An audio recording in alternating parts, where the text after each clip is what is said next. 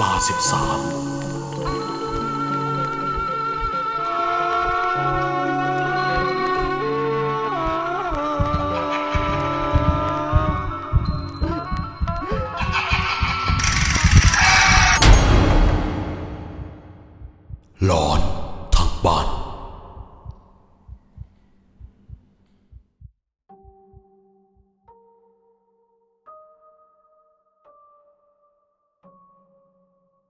เรื่องแรกที่เราจะเล่ากันนี้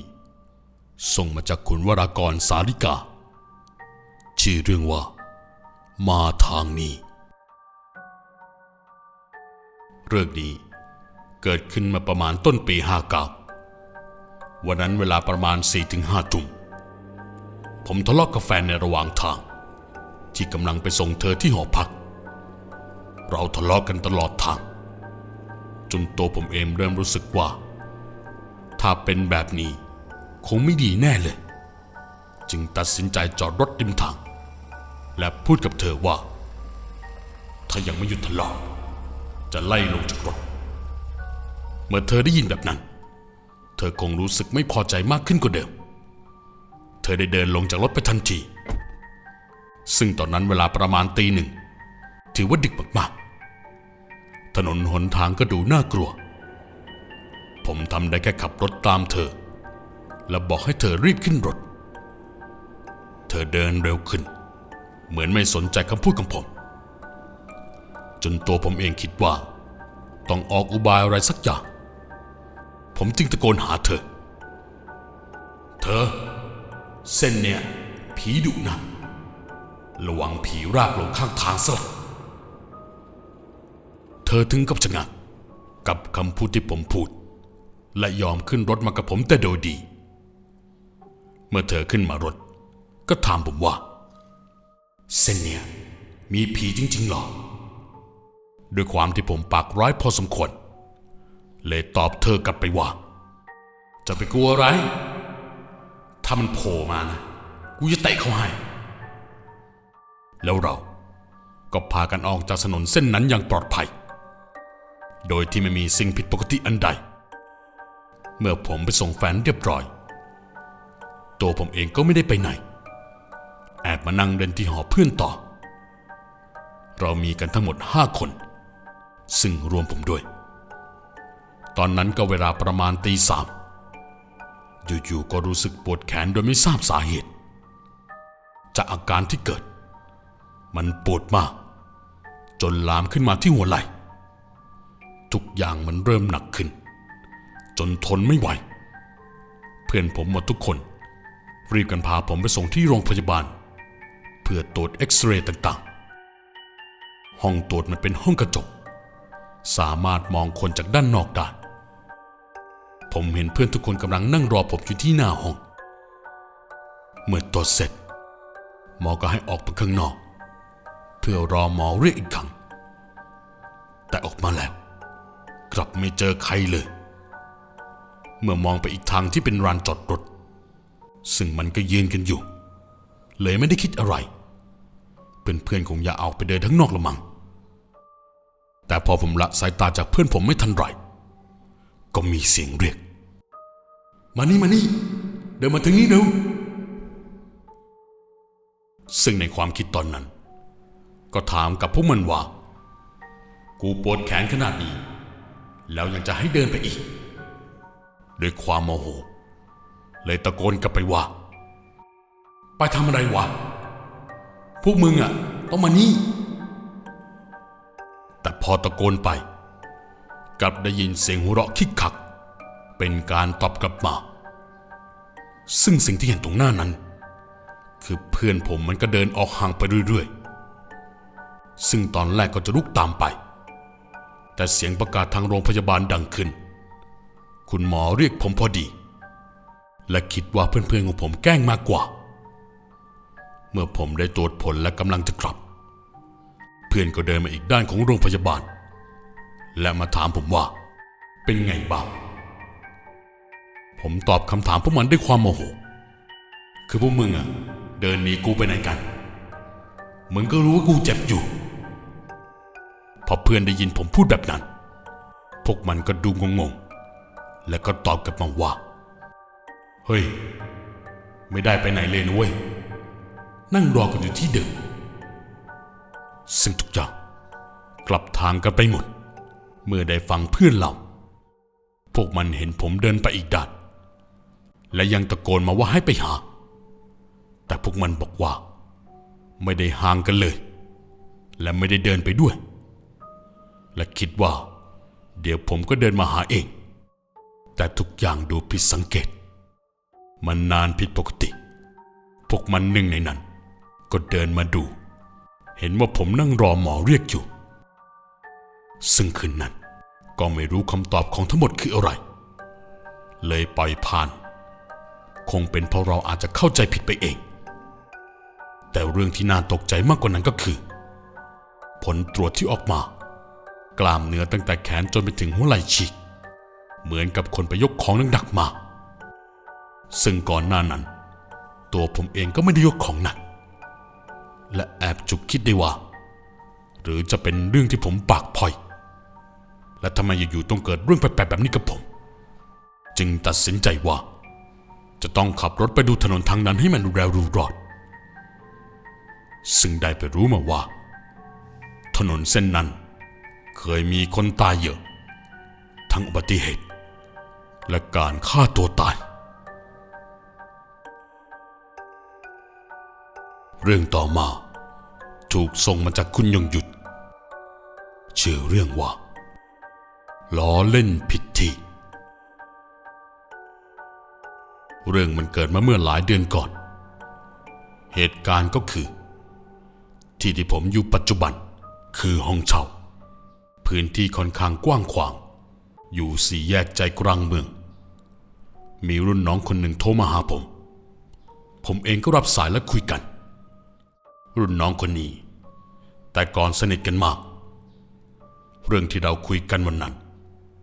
มันถามผมว่า สุดสัปดาห์นี้ พี่ว่างไหม ผมก็ตอบกลับไปว่า เออ ว่าง มีอะไรวะ คือมันจะมาขอค้างคืนด้วย เห็นว่าอยากเปลี่ยนบรรยากาศ แต่มันไม่ได้มาคนเดียว จะพาแฟนมาด้วย ผมก็คิดว่าตัวผมเองไม่ติดอะไร แต่มีผู้หญิงมาด้วย ผมก็รู้สึกอึดอัดนิดหน่อย อีกอย่างน้องคนนี้มันชอบเล่นอะไรแพงๆนิสัยห้ามๆผมก็เลยตอบแบบขอไปทีว่า เออ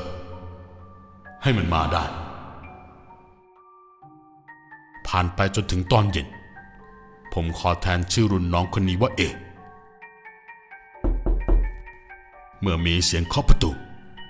ก็รู้เลยว่าเอมา สภาพกึมๆนิดๆผมก็เปิดประตู ช่วยหิวข้าวหิวของที่มันเอามาด้วย เฮ้ย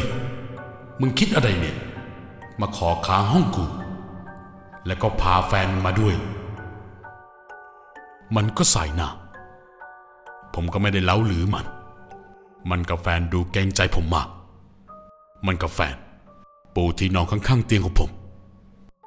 หลังจากที่ผมพูดคุยกับมัน ก็เลยขอตัวไปทำงาน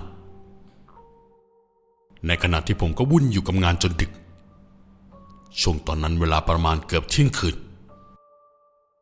จู่ๆเอกก็ลุกพรวดขึ้นมาแล้วร้อง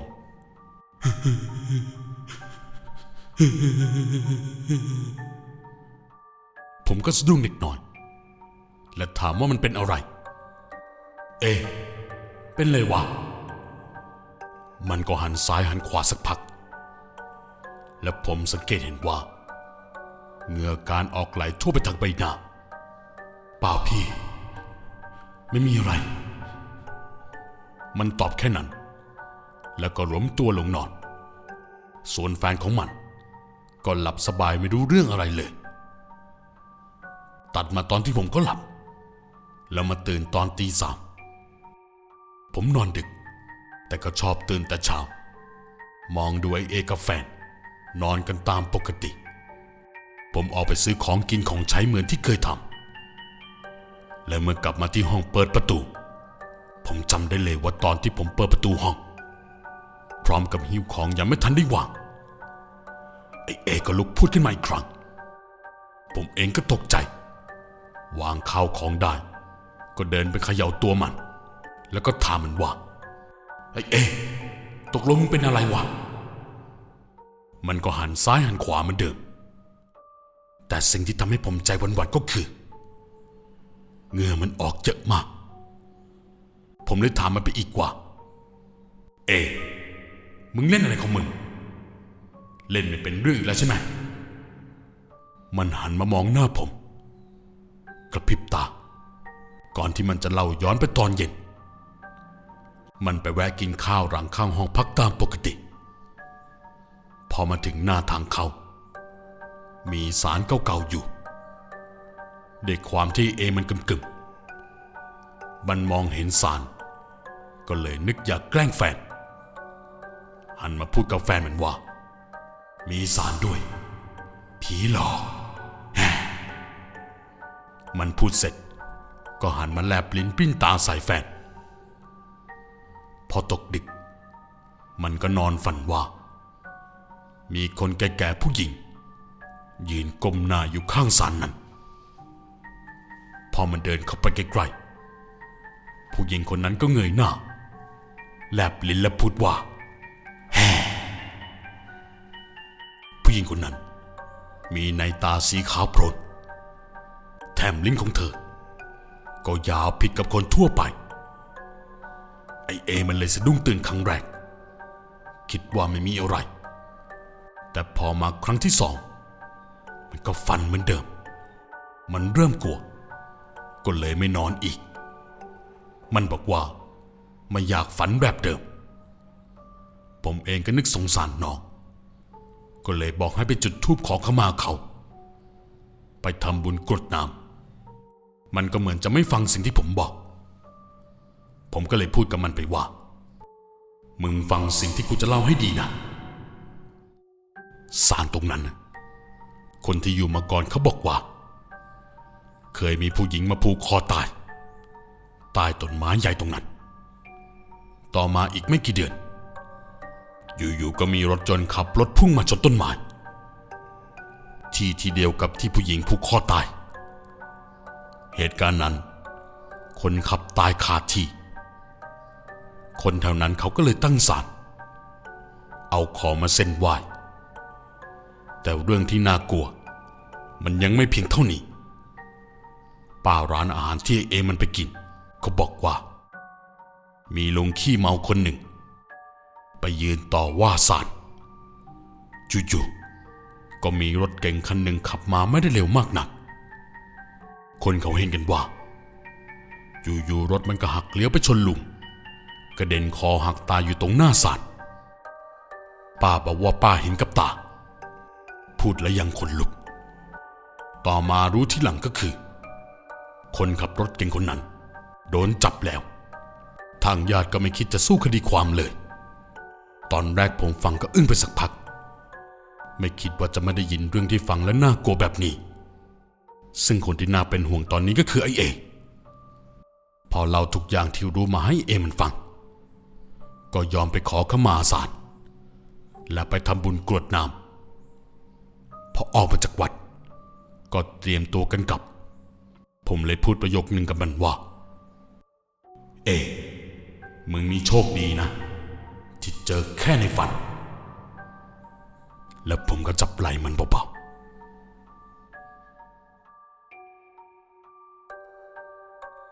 เรื่องสุดท้าย ถูกส่งมาจากคุณสดานนท์ผู้ชื่นสี ในชื่อเรื่องว่า ยันแดงทุกห้อง หลังจากที่ผมจบมปลายที่กรุงเทพแถวดินแดง ผมสอบเข้าไม่ติด เนื่องจากไม่ชอบอ่านหนังสือ จึงตั้งใจว่า จะกลับไปเรียนสายอาชีพแถวบ้านเกิดกับน้องสาว เพื่อรอสอบใหม่ในปีหน้า แต่ก็ได้มามีแฟนสักก่อน ในระหว่างเรียน เราทุกคนก็ช่วยกันหาหอพักแถวที่เรียน สุดท้ายก็ได้ไปเจอบ้านเช่าหลังหนึ่ง มีสองห้องนอนหนึ่งห้องน้ำทุกอย่างลงตัวมาก แต่ผมมีหนึ่งอย่างที่แปลกใจ เพราะคนที่มาเช่าอยู่ก่อนหน้านี้ทำไมไม่เช่าบ้านหลังนี้ แต่กลับไปพักเป็นห้องกับเจ้าของบ้าน ซึ่งราคาบ้านกับห้องเช่า ก็ราคาไล่เลี่ยกัน แต่ที่แปลกใจไปกว่านั้นก็คือ หน้าประตูทางขึ้น มียันสีแดงติดอยู่หน้าห้องนอน อีกทักสองห้อง ก็มียันแดงติด ซ้ำราย ห้องน้ำก็ยังมียันแดงติดเช่นกัน เราทุกคนไม่ได้คิดอะไร เลยตกลงเช่าบ้านหลังนี้ ซึ่งตัวบ้าน เป็นบ้านยกสูง และอยู่ใกล้รางรถไฟ เราทุกคนอยู่มาได้ไม่นาน คืนหนึ่งประมาณสองทุ่มมีคนมาเรียกผมที่ข้างล่าง เป็นเสียงผู้ชาย ผมก็นอนฟังกับแฟนว่าใครมาหา แต่แม่ผมเคยบอกว่า เวลากลางคืนอย่าขานรับ หากมีใครมาเรียก ผมเลยไม่ได้ขานรับในครั้งแรก แล้วก็มีเสียงเรียกผมเป็นครั้งที่สอง ผมจึงเปิดประตูไปดูให้แน่ใจ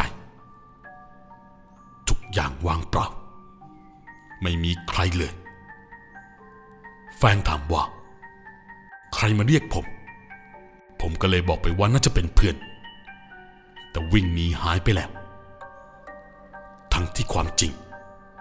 เพื่อนของผมทุกคน ยังไม่มีใครรู้เลยว่า ผมย้ายมาอยู่ที่นี่ และเจ้าของบ้านเช่าก็ยังไม่รู้จักชื่อเด่นผมด้วย อยู่มาไม่นาน ผมก็ทะเลาะกับแฟนเกือบทุกวัน ส่วนตัวผมเป็นคนไม่ใจร้อน แต่พอมาอยู่ที่นี่ มันเหมือนมีความร้อนรุ่มในใจ มีวันหนึ่ง น้องสาวผมกับโดนพลมดานหล่นใส่ในห้องนอน น้องสาวผมก็บอกว่า หนูว่ามันแปลกขึ้นทุกวัน วันไหนผมไม่อยู่บ้าน น้องสาวก็บอกผมว่า ได้กลิ่นเหม็นสาบ รวมทั้งเสียงอะไรไม่รู้ วิ่งไปมารอบบานไม่ได้นอนกันเลยทั้งคืน ผมก็เจอเช่นกัน เวลาอยู่บ้านคนเดียว เรื่องการโดนผีอำผมเจอเป็นประจำ แต่ที่ทำให้ผมอยู่บ้านหลังนี้ต่อไปไม่ได้อีกแล้วก็คือ มีวันหนึ่ง หลังจากผมกลับมาจากเรียน ผมนอนเล่นอยู่ใต้ถุนบ้าน แล้วก็โดนผีอำอีก ครั้งนี้เหมือนครั้งก่อนๆที่ทำให้ใจผมแทบหยุดเต้นเพราะผมหันไปข้าง ก็เจอผู้หญิง ใส่ชุดขาวหันหน้ามาชนกับผมพอดี ผมร้องเสียงโรงและรีบบอกทั้งบ้านว่า ผมต้องย้ายออกด่วน ถ้ายังดึงดันจะอยู่ ต้องมีวันไหนที่ผม ต้องไหลตายไปก่อนแน่ๆผมอยู่ที่นี่ในเดือนกว่าก็ไปขอเลิกเช่ากับเจ้าของบ้าน ซึ่งยังไม่หมดสัญญา เจ้าของบ้านก็ถามถึงสาเหตุ ผมบอกว่า ผมเจอหนักมาก หากอยู่ต่อ ผมคงต้องตาย เจ้าของบ้านก็เลยคืนค่ามันจำให้ โดยที่ไม่ได้โต้แย้งอะไรเลย ผมเลยมั่นใจว่า ต้องมีอะไรแน่ๆที่บ้านหลังนี้ และเรื่องราวทั้งหมดก็จบลงเพียงเท่านี้